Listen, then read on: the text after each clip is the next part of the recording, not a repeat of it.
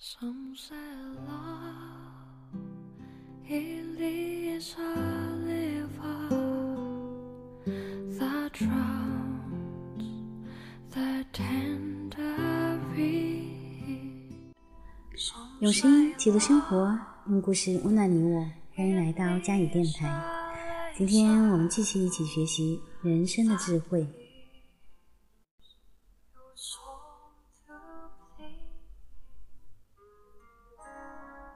用智齿把想象力活动起来。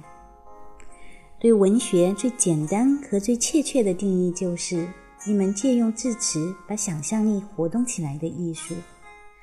文学家从熙熙攘攘、迷宫般混乱和似水流淌的人类生活岁月当中，提起了单独的一幕，甚至通常只是人的某种情绪和感触，以此让我们看清楚人的生活和人的真实本质。小说家的任务呢，不是细数惊天动地的大事件，而是把微不足道的事情处理得引人入胜。一部小说如果刻画的内心生活越多，表现的外在生活越少，那么这部小说的本质也就更加的高贵。文艺所享有的一大优势就是详尽的描写和微妙细腻的笔触，可以根据读者参差不一的个性、情绪和知识范围而灵活发挥作用，并造成生动的效果。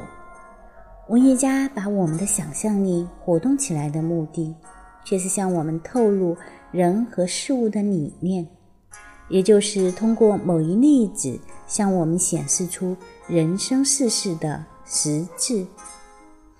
正如对事物的了解有着无限的深刻度和清晰度，同样，文学家也有着无限的等级。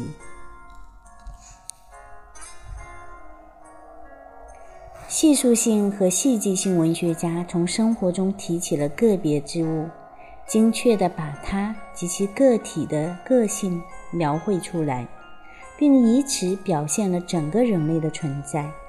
因为虽然作者似乎只是关注于个别的人和事，但实际上却表现了在任何地方、任何时候都会存在的东西。文学之于哲学，就犹如生活历练之于从实践经验摸索出来的科学。文学就是通过个别的情形，通过例子，让我们了解到人的柏拉图式的理念；而哲学则教导我们在普遍和总体上认识透过个别显现出来的事物的内在的本质。文学所寄托的更多的是青年的特性，而哲学承载的更多的是老年人的特质。事实上，文学创造的天赋才能只在青年时期才真正开花。对诗歌、文学的感受，在青年时期也经常是很狂热的。青年人忘情于诗句、文字，内容平平也能够读出味道。到了老年，人们就转而偏向于散文了。文学有别于现实，在文学里，生活饶有气味而又没有痛苦；但是在现实中，生活要是没有痛苦的话，那就是乏味的、不过瘾的；而一旦生活变得有趣、过瘾，那就不会没有痛苦。进入文学世界，早已进入现实生活的年轻人。会要求在现实生活中得到他们只能在文学里面才可以得到的东西。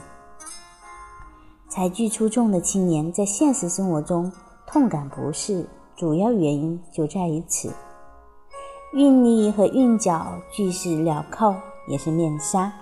诗人戴上这层面纱以后，就可以允许自己以平常不敢采用的方式说话，而正是这一点特质取悦于。读者，韵律和韵脚对于人的情绪实在是具有巨大的威力。韵律、韵脚所特有的秘密的诱惑力实在无法抵挡。原因就在于一首韵脚巧妙的诗歌，由于其大为加强了的效果，能够刺激起听众的感受和情绪，让听者觉得这里面所表达的思想就好像注定非这样表达不可，甚至所表达的思想就好像已经一签定型在这个语言里面了。诗人所做的只是把这已经预先固定下来的句子找出来而已。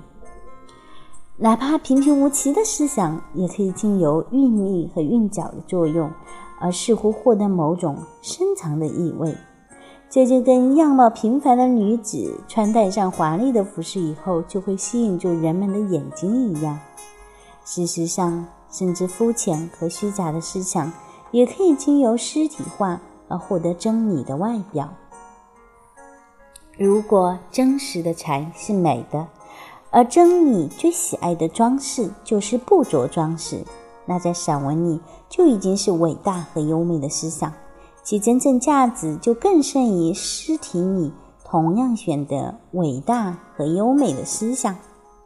至于识别真正的诗人，无论其级别的高低，最直接的标志就是他们诗句中的韵脚来的绝对不勉强，押韵的句子得来全不费功夫。就好像拜读神灵所赐一样，诗人的思想降临之时就已经是配好了韵脚，而那些平庸的诗人却费力为其思想找出韵脚，而拙劣的诗作者则为韵脚而寻找合适的思想。诗集的目的就是通过一个实例向我们展述出人的本质和人的存在到底是什么。作者可以让我们看到这些或悲哀或欢快的一面，或者这两者之间的过渡。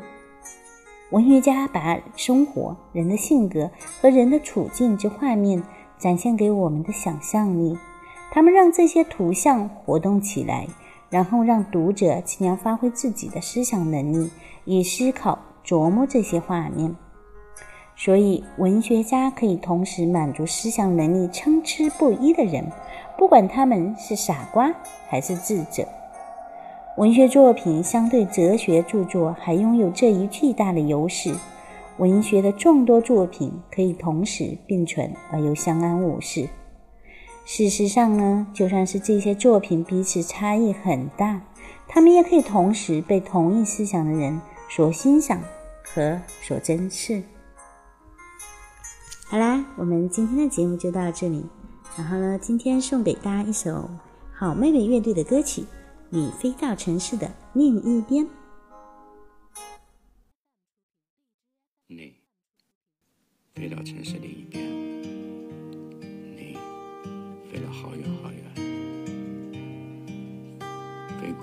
灰色的地平线，飞过了白天黑夜。你飞到城市的另一边，你。飞了好远好远，飞过了蓝色的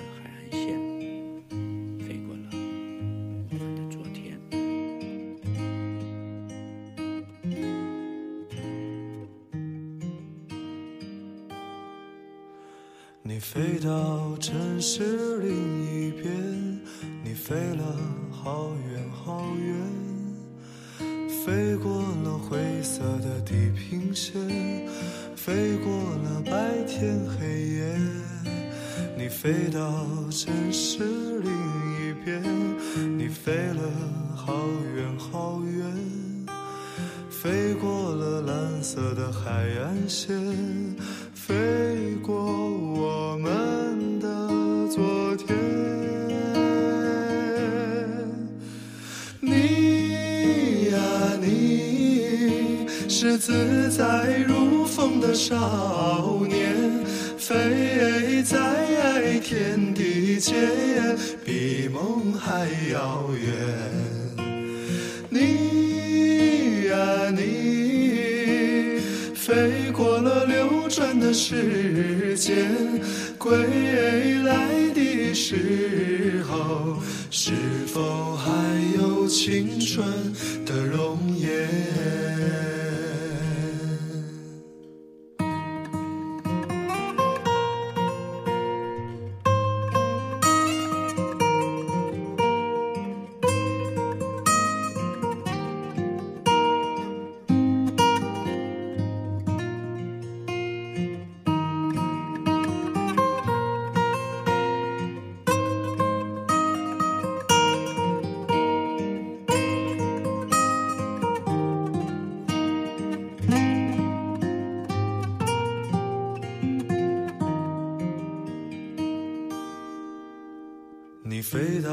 城市另一边，你飞了好远好远，飞过了灰色的地平线，飞过了白天黑夜。